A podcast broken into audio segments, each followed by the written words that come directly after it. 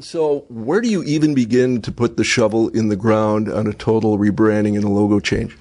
It's a long process, as you can imagine. You know, we started this about two and a half years ago, and when we talked to our ownership group, Mark Attanasio, about possibly redesigning our uniforms, we, we expanded that to looking at the entire identity system. You know, the the uniforms, the logo, the secondary logos, the mascots, uh, the colors and we enlisted a design firm, uh, Rare Design, out of Mississippi. Uh, a guy who runs that shop, Rodney Richardson, who's got a background from Nike and doing design work for a lot of NBA teams. And we decided to bring him in to sort of do an entire deep deep dive into our whole system. Uh, a lot of meetings with ownership, with our retail people, with our communications people, with our marketing team, uh, and other stakeholders internally and with ownership. And you know, two years later, we, we finally are in a place where we went through all the Major League Baseball approval processes, a lot of fabrication, and we've now got the identity system, and we're excited that we've rolled it out, and obviously hoping for a great fan reaction. So this just wasn't Mark Attanasio sitting in his office one day going, "Hey, change that out." No, Mark said he wanted to really explore and start at ground zero, if you will. So he didn't want us to have preconceived notions of what we might have wanted to do. Obviously, the ball and glove is the iconic logo, and we always knew that was going to be an element, a key element, if you will, of our system.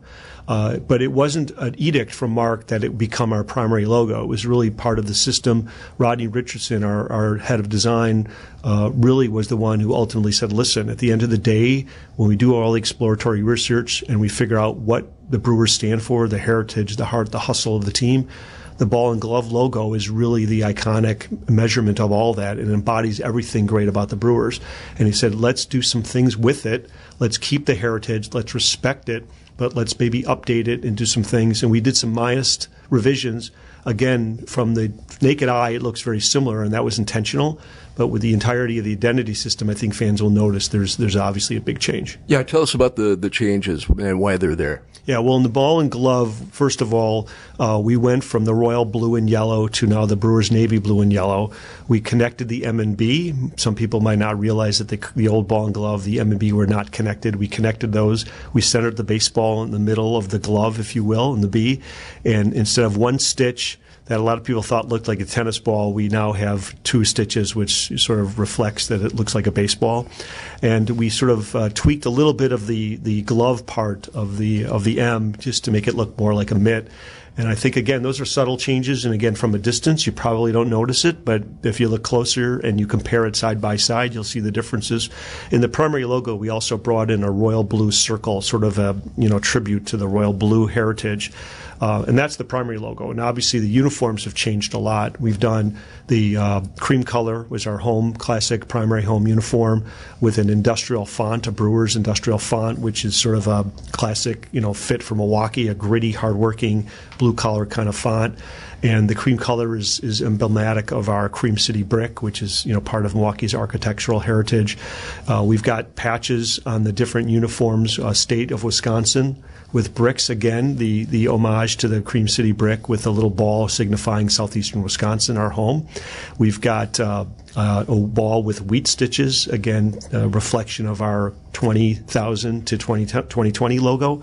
Uh, and, and again, we updated a little bit of Barrelman. We changed the colors, made Barrelman a little edgier um, and a little less cartoon-like. But uh, again, you know, respected these great brands, great great logos, modernized them, new font, new identity system, and, and again, we're very pleased. But again, the, the verdict of the fans is what counts. Being someone who remembers Barrelman when he was new to the franchise, I mean, not like the original minor league Brewers, but when the team first came here in 1970, yeah, I, I like the new look, the little uh, attitude that he's got, like the kids can play look, like he's really happy with his launch angle on that swing. Yeah, no, I think there's there's some subtle differences, but again, it was it was a process of many many hours of, of work and thought and design. And so even very subtle changes to Barrelman and the the primary logo are a reflection of hundreds of hours of design work and thinking and modeling and wondering and consternation and are we doing the right thing? And ultimately you know the process worked and it was very deliberative very time consuming but ultimately very rewarding It would be impolitic to ask about cost, but I would imagine something like this is not taken on cheaply because not only do you have to come up with the new designs, you also have to scrap everything else that you had or at least put it on sale at greatly reduced prices. Whatever the case may be, this isn't a cheap undertaking. No, it's it's actually quite expensive, and, and the way we sort of rationalize it is is something you know you do once a generation. And you know when Mark bought the team in, in 2005, we did not change the logos. Uh, a lot of ownership groups do that when they come in, uh, and after 20 years with the with the logo and the 50th anniversary of the Brewers and the 50th anniversary of Mark's ownership. The convergence of a lot of great Brewers milestones made sense to do it for 2020. And the way I justify the, the, the, high price is, you know, we're going to, you know, amortize these costs over decades.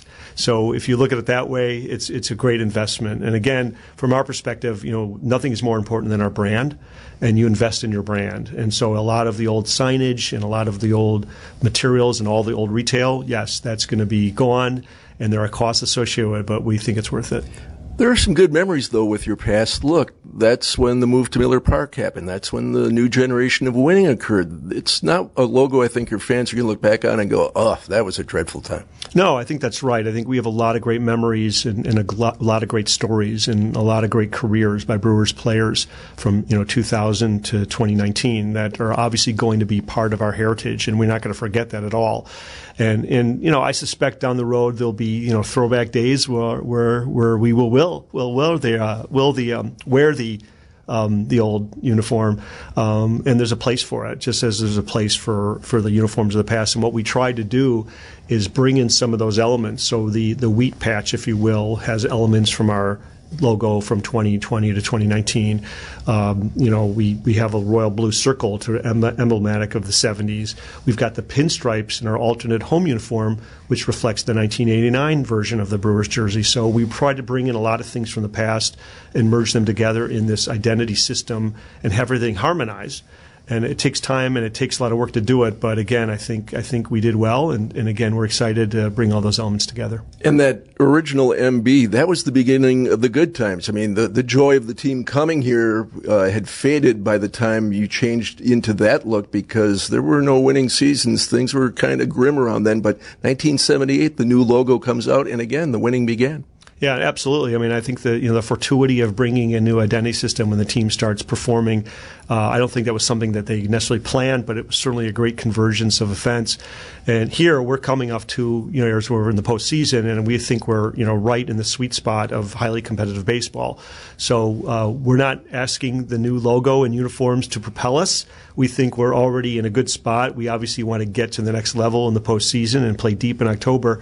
Um, and I think you know this uniform will look great if it's portrayed in national television in late October in the World Series. Seems like nothing happens though without research and and uh, questionnaires and such. Did you actually go out to the fan base and say what do you like best and go from there, or was this something that just was truly organic within the organization where you said let's do the M and B again? Well, we were fortunate that we didn't have to do the kind of survey work that you're describing because we brought in the old ball and glove as part of a uniform in 2006, and we knew from that moment that our fans really embraced the ball and glove. So, again, when the fans are telling you something clearly and loudly, you better listen to them. And one thing we knew is they love the ball and glove. So we felt like we had a good sense of the pulse of our fan base, and we knew they'd be excited to bring back this as the primary logo. And and sure, we took a little bit of a risk with maybe some tweaking to it, but I think if the fans look at it, they're going to be excited for the very modest changes we did do. And again, it's part of a larger identity and uniform system. So if fans are saying, well, we should have kept true to the ball and glove. I would say we really tried to do that, and I think we succeeded. For other fans saying they wanted something fresh and new, I would say look at our uniforms, look at our secondary logos. We did a lot of fresh and new there too. So I think we tried to appeal to the vast opinions of our fans, all of them which are worthy, and I think we created a, a system that I think will appeal to a lot of people. This is the first time you've changed your look in the internet era, and I know how hard teams, plural, try to keep these things quiet. It's like the H bomb secret, yet leaks still get out, that's got to be frustrating. Well, it is, except, you know, the way I look at it is, uh, you know, you control the things you can control. And we actually were very deliberate and very careful about who was aware of the system, who was able to view the system, uh, what partners that we decided to bring in. Obviously, you have to bring in design partners. You have to bring in the Major League Baseball licensees. And I would say, for the most part, we were successful in keeping this under wraps. Again, we knew that things were going to leak. And from my perspective, um, again, you know, this is we're in the entertainment business. It's okay if things get out. This is not national security. This is not something that if it does leak, it's going to cause any harm to anybody. Um, so if it if you get a few bites at the apple, if you will, from the media, and you get a lot of people talking about it, it's not necessarily a bad thing. Your timing is impeccable. It just happens to be the holiday season too. I would imagine that uh, all of this will be available just in time for Santa. Absolutely. Well, we're you know we're excited because we did a little bit of renovation of our team store and a, a, convergence of that on being open tonight for the, the the logo launch, and the store will be open with all new gear. And again, our retail people have done a tremendous job in making sure that we've got a huge selection of new stuff. And uh, I'm excited again to see the reaction from fans. But I've, I've obviously sampled and seen a lot of the new gear, and it's it looks great.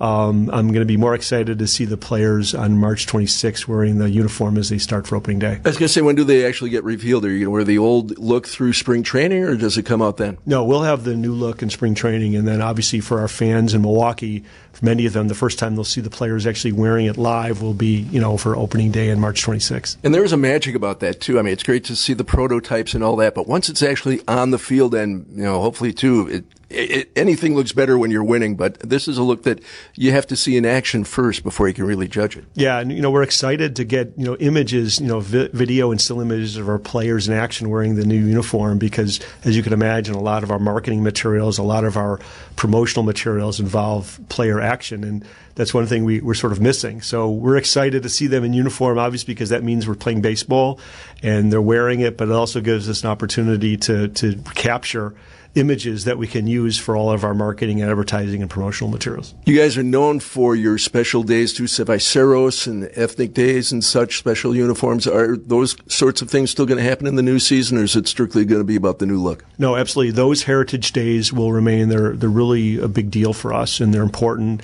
And obviously, the Milwaukee Bears uh, uniform and the Cerveceros, yes, those will be part of our uh, 2020 and beyond. And again, we've got you know celebrating our 50th anniversary next year, so we have a lot of themes associated with that, a lot of fun things coming up that we'll be announcing. But it's it's again, it's the 50th anniversary, it's the new uniform, it's the 20th year of the ballpark, uh, and hopefully a, a, very exciting team in the field as well. So, was there one person, maybe an owner by the name of Mark, who had final say that uh, ultimately said, "Yeah, I like this. Let's go with it," or was it a group think? What was it? No, I think Mark and Debbie Attanasio ultimately uh, were the ones with the final say. But what what was key is is Mark and Debbie were involved from the very beginning. So we had several meetings both in Milwaukee and in Los Angeles. Uh, looking at everything, and, and, Mark and Debbie were highly involved to the point where we're actually looking at different color palettes. And I will tell you, there are many, many shades of blue and many, many shades of yellow. And you can spend hours looking at all the subtle variations, how they look in shade, how they look in sun how they look at certain times during certain hours of the sun. So we, we did all that, and Mark and Debbie were invested both in time and commitment and energy. And ultimately, uh, I think you know we all sort of you know had an ah moment, if you will, when when we saw the final look. And I think individually and collectively, we said, I think we've nailed it. And again the verdict will be from our fans, but I think uh, we're very excited to launch this and show this to them, and I think they're going to embrace it. Have you run this by the players, Yelich, Braun, any of the guys? Yes, and the players, uh, some of the players have seen it, and obviously we've got you know four of our our players uh, tonight showcasing it, and the early returns are very positive. They're very excited. Um, you know, again, they they understand in Milwaukee what the ball and glove means and they respect it, and obviously they're familiar with it. And the identity system they were wearing for the past 10 years included a ball and glove version. So it's, you know, for some of them, it's not going to be a dramatic change. I think the cream is different and they like it.